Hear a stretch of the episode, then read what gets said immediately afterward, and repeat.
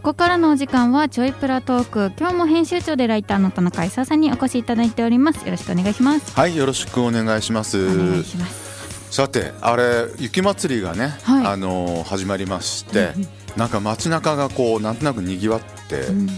ますよね、うん、やっぱりちょっとコロナが、収まってやっと3年ぶりに、はい、ああいう風な形での雪祭りということもあって海外の方がすんごい多い印象が、うんね、なんか知り合いの、焼き鳥屋というか、はい、お店も店主さんが写真に上げてるのが、はい、お昼時のお蕎麦もやってるんでね、うん、昼時の蕎麦を食べに行くと海外の方ばっかりっていうそんな感じに多分街中はなっているのではなかろうかというのが、車で走ってるだけですけどね、そんな感じが皆さんするんですけどね、はい、どうなんでしょうねっていう。でも私も結構アルバイトしてても外国人の方かなり見ます、ね、そうでしょう、うん、だすんと増えてるような気がするんですけどね、はい、さて全然関係ないんですけどエルピスがネットフリックスに入ったのって知ってます？知らなかったです。そうなんですよ。だから私ね要するにすっ飛ばしてみてしか見てないので、はい、ちゃんと最初から見ようかなって思ってるんですよね、はい、さて、これはドラマの話で、はい、武田さんの得意な今期というかあれは何がおすすめです？今期今やってるやつ。今は私が好きなのは日曜の、ブラッシュアップライフとあと何曜だったっけな、あれ水曜日のスタンドアップスタートと なんかやっぱ横文字がやたら並びますか並びますね。並びますな。あとなんだろうな、あと月曜日のテミスの教室も結構好きでは。あ、そうですか、うん、あんまりこう恋愛してないやつってどれです？恋愛してないやつはどれもこれもそうです。今あげたやつはしてないです、ね、全部そうだね、はい、あ、そうですか。恋愛系は多分火曜に固まってます、ね、そういうもんなんですか世の中。いや、どうなんですかね。いや、よくわかんない。そうなんですか、うん、私は相変わらずなんですか大河ドラマしか見てないわけで、しかもそれは、はい、解説を前から言ってますけどね、だいぶでもね、今回はさすがの解説の五座雄一さんも困ってましたのが、うんうん、昨日のね大河ドラマってご覧になった方は分かるんですけど、うん、全部ほとんどが丸々1回分が史実が1個も入ってないフィクションの話なんですよ、そうだから割とこうフィクション系が強い今回大河になってるので、解説しようがないっていうかどういう風に言っていいんだか分かんないっていう。それは困りますね。でもなんか昨日のなんかネットとか見ると、はい、だんだん面白くなってきたっていう人がいたりするんで、やっぱ長丁場なんでねドラマ系って ね途中でこういう風なことがあると思うんですけどね、うん、あとテレビといえばですね、はい、先週ここでもお話した通り、はい、昨日の朝に放送された NHK 俳句で、はい、私の俳句が、うん、呼ばれましてですね、はい、兼題っていうお題がねで兼題っていうんですけど、俳句の場合、はい、猫の子っていうで猫の子って季語なんですよ。私それを初めて知りました。あ、そうですか、はいね、そうなんです。春のね、うん季語なんですよね。なんかほらだからなんかねすごい俳句の季語って、はい、そういう意味では面白くて、うん、なんかこう生命力があふれる春だから、はい、で猫の子供がね、うん、こう季語になって実際猫が発情する時期でもあるんでしょうね、うん、ほらちょっと前大阪のね実家の方に帰ってたんですけど、はい、昔からそうなんですけどね、はい、猫が発情して泣いてんですよ。うちの野良猫がいるってことだと思うんですけど、あれ聞いたことあります？猫の発情の声。 ありますありますありますでしょ。なんか赤ちゃんの声みたいに聞こえるよね、うん、昔子供の時から、はい、聞こえるなと思ったらこの間も聞こえてびっくりしたんですけど、それで出てきた子供なんですね。だから季語の場合犬の子っていうのはないんですよね。犬はだから全然入ってこないんですけど、うん、猫は季語にあるんですよ。どうなんですか武田さんは犬派ですか猫派ですか？私猫派です。私は犬派なんです敵対者だからなんだって話なんですけどさてどういう句で入ったか一応ご紹介しておきますと、はい、どの花の寝息子猫の詰め合わせという俳句なんですね。どの花の寝息子猫の詰め合わせと、うん、ほらなんかネットとかでもね、はい、動画でこう猫ちっちゃい猫とかがさ、はい、こうギューってなんか一つのところに入って、うんうんうん寝てるとかあるじゃないですか。犬もあるんですけどね猫もあるじゃないですか、はいそのイメージですよ。子猫の詰め合わせだけがポイントですねこれはっていうのと、どの花の寝息もいいっていうふうに、うん、選者の高柳さんには言ってもらいましたけどね、はい、ということで、はい、この句が読まれた。なんかね、可愛く読むのがコツだっていうふうに高柳さんがね、うん、そのテキストに先に書いてあるので、はい、でその可愛く読んでみましたっていう、うん、可愛いですよね。ね、子猫の詰め合わせね、うん、はい、というようなことでちょっとした自慢でございました。はいさて、ですね、先週は久しぶりに友人とですね、はい、飲む会というのがありまして、はい、でしかもその丸山でね、はい、飲むことにしたんですよ。でその友達が、はい、お二方とも丸山に住んでるので、まあそれ後で気がついたんですけど、はい、だから丸山でよかったんですけどね、まずですね、はい、引き出しっていうお店がね、うん、あるんですよ、うん、引き出し、しかもね、漢字で引き出しっていう風に書くんですけど、はい、こっちの引き出しっていう、手辺になんだろう、理由の言うっていう字をね、うん、書く。であと一斗缶のとね、はい、で書く引き出しっていう風な、うん、お店があって、これが住所でいうと南6の西24だから、まあ、結構南の方ですね。かなりね、あそこに近いんですよ。旭山のこう下った下のとこにホーマックとか、はい、西武西友か、はい、西友とかがあるところってご存知の方分かると思うんですけどね、はい、あそこの交差点とかにちょっと近い場所のソーセージ屋さんがあるんですよね。昔からあるその手作りソーセージの店が、はい、とかステーキハウスがある並んでるところの裏側にある一軒家の、だからもう駅、だから丸山公園の駅からも結構歩く、はい、10分ぐらい歩く、結構歩くし、まあ、行きづらいところにある一軒家の、なんだろうな、おしゃれな居酒屋、はい、ですごいなんていうのかな、中のインテリアとかがめちゃかっこいいんですよ。すごい落ち着いた雰囲気の、木と、あとその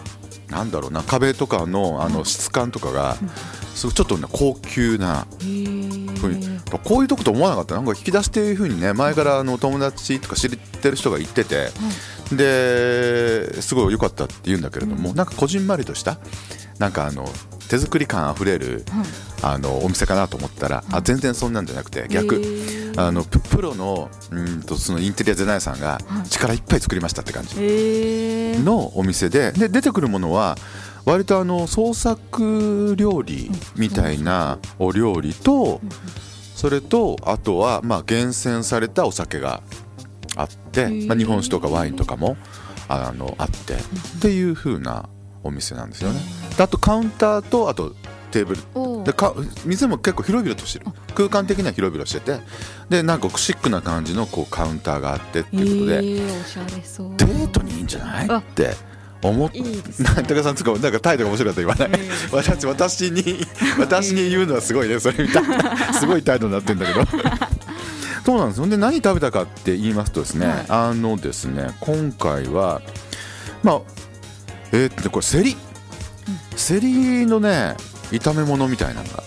あったんですよね。お肉とセリとの、炒め物で、はい、でちょっとスパイスが効いた感じ。セリってね、この時期結構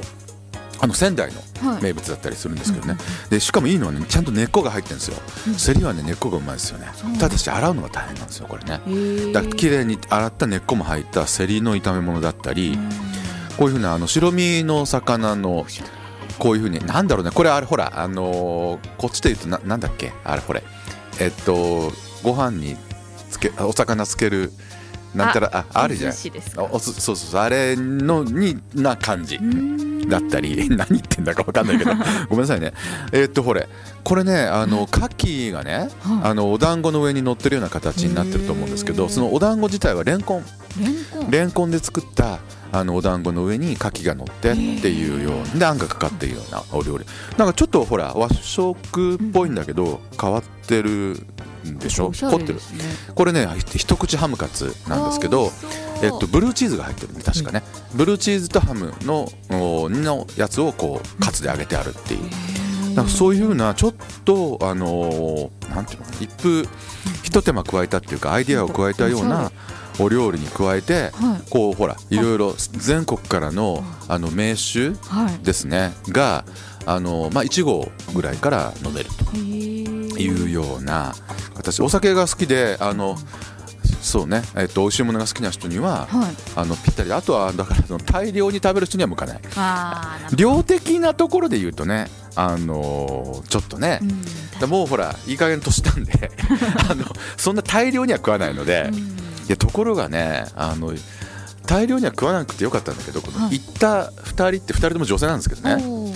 まあ、恐ろしい人と言ってしまったなと、うん、その後が、まあ、地獄というかなんていうかはしごというか結局3時ですよ終わったの。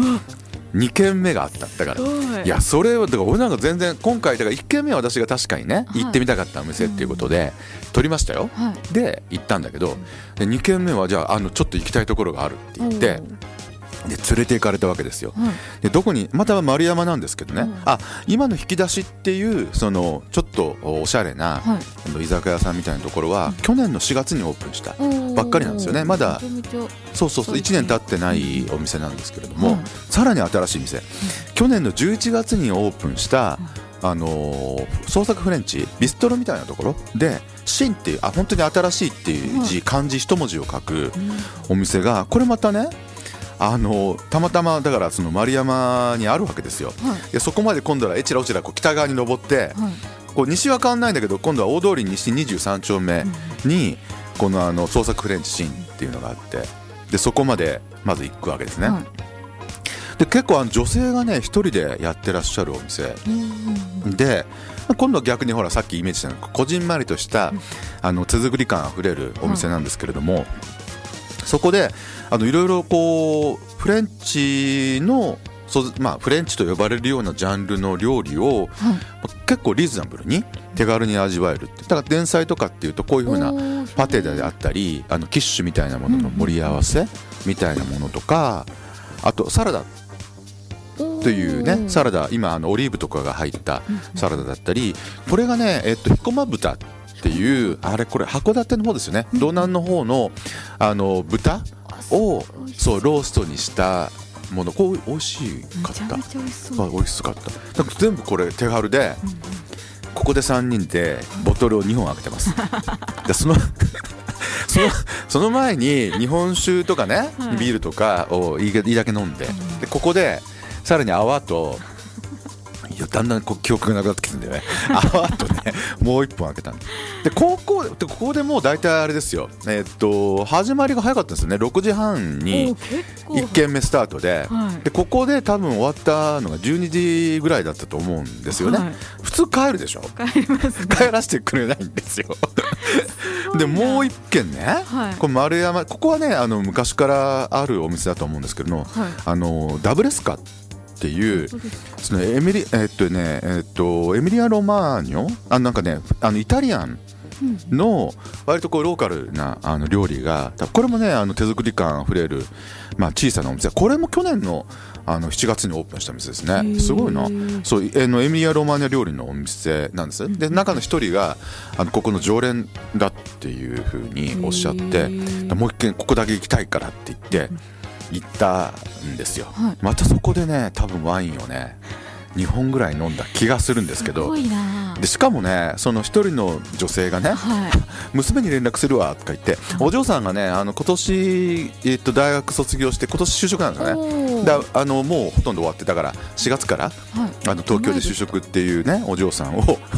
い、で夜中12時過ぎてんだよ。で娘もくるくるとか言って来るんだよね似てるんだな、きっと似てるんですよ。また最近よくあるほら親子めっちゃ仲いいわけね。なそれでさ来て、まあなんというか終わったら3時でしただからこの最後のイタリアンの店はねほとんどだから食べてないけどね、なんかね生ハムが多分でっかいなんていうんだこういうのがあって、はい、生ハムのね、うん、それからこう削ってくれる生ハムを食べた。でここもだからそんなに高くないお店でという、終わったら3時だったとそこからまあ歩いて帰ったんですけどね私ね。で朝起きて2時間しか寝てないっていうね木曜日だったんですけどね、もう死ぬかと思いましたねその後ね。だからこう全部考えたら去年オープンしたお店で、そうですね、うん、でしかもだからね、いろいろコロナでね厳しいこともありつつも、うん、すごくやっぱり丸山あたり、はい、まあすすきのもそうかもしれないんですけど、うん、新しい美味しいお店が、うん、どんどんできてるっていうことだと思うんですよね。で特にだからちょっと気合いを入れるときはその引き出しに行ってみればいいし、はい、そうじゃないカジュアルにちょっと食べたいなっていうね、気さくな友達と食べたいなっていうときにシンとかダブレスかなんか行ってみるといいんじゃないかなって感じがしますね。だいたいその丸山公園の駅から、はい、その引き出しに行く途中も、その道沿いに昔からよく行ってるような店、例えば白っていう焼き鳥屋さんだったり、丸山団っていうこれも和食屋さんっていうべきなのかなっていうか、もうなんかそこの通りって結構ポツポツとこうあるんですよね。だそういう風なところに行かれてる方はちょっと足伸ばせばその引き出しなんかつくし、ね、逆の方向に行けば今言ったようなお店もあるしということで、まあまあ丸山は久しぶりだったんですよね、私ね、丸山で飲むのってね、結構なんかこう雰囲気変わってて良いなというふうに思ったりもしましたと。まあ飲まない人も大丈夫ですよ、美味しい料理がありますからね飲まない一応言っておきます、絶対くださいように、ね、はいはい、さて、お芝居の話をちょっとしたいかなと、はい、今札幌演劇シーズンが、はい、始まっているというかですね、残念ながら本当だったら今この時期って劇団千年王国の、はい、体の贈り物というものを出し物をコンカリーノでやってるはずだったんですけど、はい、関係者に新型コロナに陽性になった方が出たということで、はい、残念ながら全公演がキャンセルになってしまったと。私11日に行く予定、あ、そう、千秋楽に行く予定だったのが、そうですよ、局長と一緒にね、そうでこういうところで飲む予定だったんだけどね、それがねすっかりキャンセルになってしまったというね、飲んでばっかりだよねそうそうなんです。で残念だったんですけれど、その前になっても申し訳ないので終わってるんですけれども、はい、シアターズーで11/9の光ゴケっていうお芝居が、はい、やられてまして、それを私も見てきましたと。でこれは21年だから一昨年ですよね、はい、一昨年のなんだっけ、札幌演劇祭っていうのなんだったっけ、で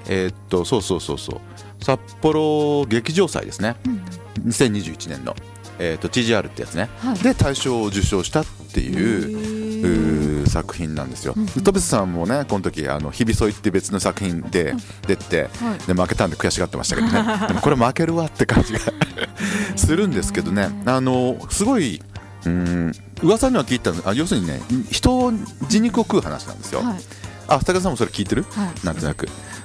話としては、はい、まあ、現代のシーンから始まるんです、うん、でラオスのマッカオス洞窟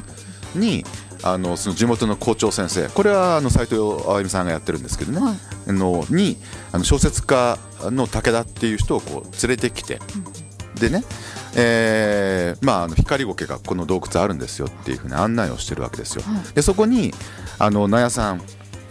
智さんが演じる、郷土資料館のね八田っていう男が入ってきて、はい、で実はこの郷土資料館というかそのラオスのところに昔ね食人事件っていうのが、まあ、要するに人の肉を食ってしまった、うん、これなぜかというと遭難してって話なんですよ、うん、で時はだから昭和18年の要するに太平洋戦争の真っ盛りに、うん、輸送船がね知床沖を通ってたその何隻かのうちの1隻が、要するに、エンジンの不良で、遭難しちゃって、でその真冬のその知床半島の番屋に、何人かの乗組員がたどり着くんだけれども、要するに陸の孤島になってるわけで、そこから脱出できない、で食料も全くない、うん、という中で船長1人だけが結局生きて帰ってきた。でそういうこと、要するに人食べたんじゃねえのって話で裁判になって、これ実話らしいんです、そこまで、うん、そうなんだ、そこまで実話で、これが小説になってて、はい、で、その小説を原作としたこの戯曲、お芝居を今回納屋さんが書いてるってことなんですけど、厄介なのは、はい、この小説短編小説らしいんですけど、はい、小説の中にそのね本当の小説の中で、実は戯曲が書かれてるとこれ言い方難しいんですけどね、その原作の小説ってね、はい、全く、まあ、今回それを元にしてるんですけど、小説だからそのなんていうかな、今の話作家が出てくる話の中で、その戯曲が埋め込まれてるんですよ。だその事件に関してはその原作からして戯曲なんですよ。でこれ今回のそのお芝居もそれを真似してるんですよ。だから最初言った現代のところから始まるんですけど、で過去のその遭難したところのシーンはじゃあこの洞窟でこの登場人物たちがじゃあ私たちでお芝居をしましょうってよく分かんないけどそうなるわけで、今度はだからその遭難した4人っていうのをその最初に出た4人がやって、で斎藤歩さんはその最後まで生き残る船長、で納谷さんなんかは途中で、まあ、死んじゃって食われちゃう役とかね、そういう風な話になっていって、ただその演じてる人たちとそのまあ演じてる、まあ、だから校長先生が演じてるんだけどそれとかがもうごっちゃになっていくっていうような、まあ、そういうふうな結末になっている。テーマ的にはもう本当にだからその、ね、生きるためにそういうことしますかしませんかみたいなの。どうです武田さん、やる？絶対嫌ですでね、いやそういう話なのよ。だから絶対嫌ですって言って死んでいく人がいて、一方船長はそうじゃないんですよね。そういうふうな淡々とだからでもしょうがねえべやみたいないうふうな形、これの、まあ、対立みたいな話。だ船長がずっと言ってるセリフでね、ずっと俺はね我慢してきたんだっていうセリフがあって、でその芝居の中の芝居も前半がその遭難してる風景なんですけどね、後半はその後の裁判なんですよ。で裁判でその船長は証言を求められて、でどうしてそんなことしたんだって、いや僕は我慢したんだと、こう我慢っていうのが一瞬だから説明されないんで、見てる方はへってなるわけですよ。でこれはもう本当に人によって何を船長が我慢したのかっていうのは謎だったりするんですけど、まあ私的な解釈でいけばね、それはやっぱこう逆に人間性を持つことを我慢してたみたいな。でそれはなんで我慢するかって言ったら生きるため、そうでないとだから食べないと死んじゃうわけだから、だけどやっぱり武田さんが今言ったみたいにね、絶対できませんよっていう感情も当然あるわけじゃないですか。それをこう押さえつけて生きる方を選んだっていう、そういう風な話なんじゃないかなっていう。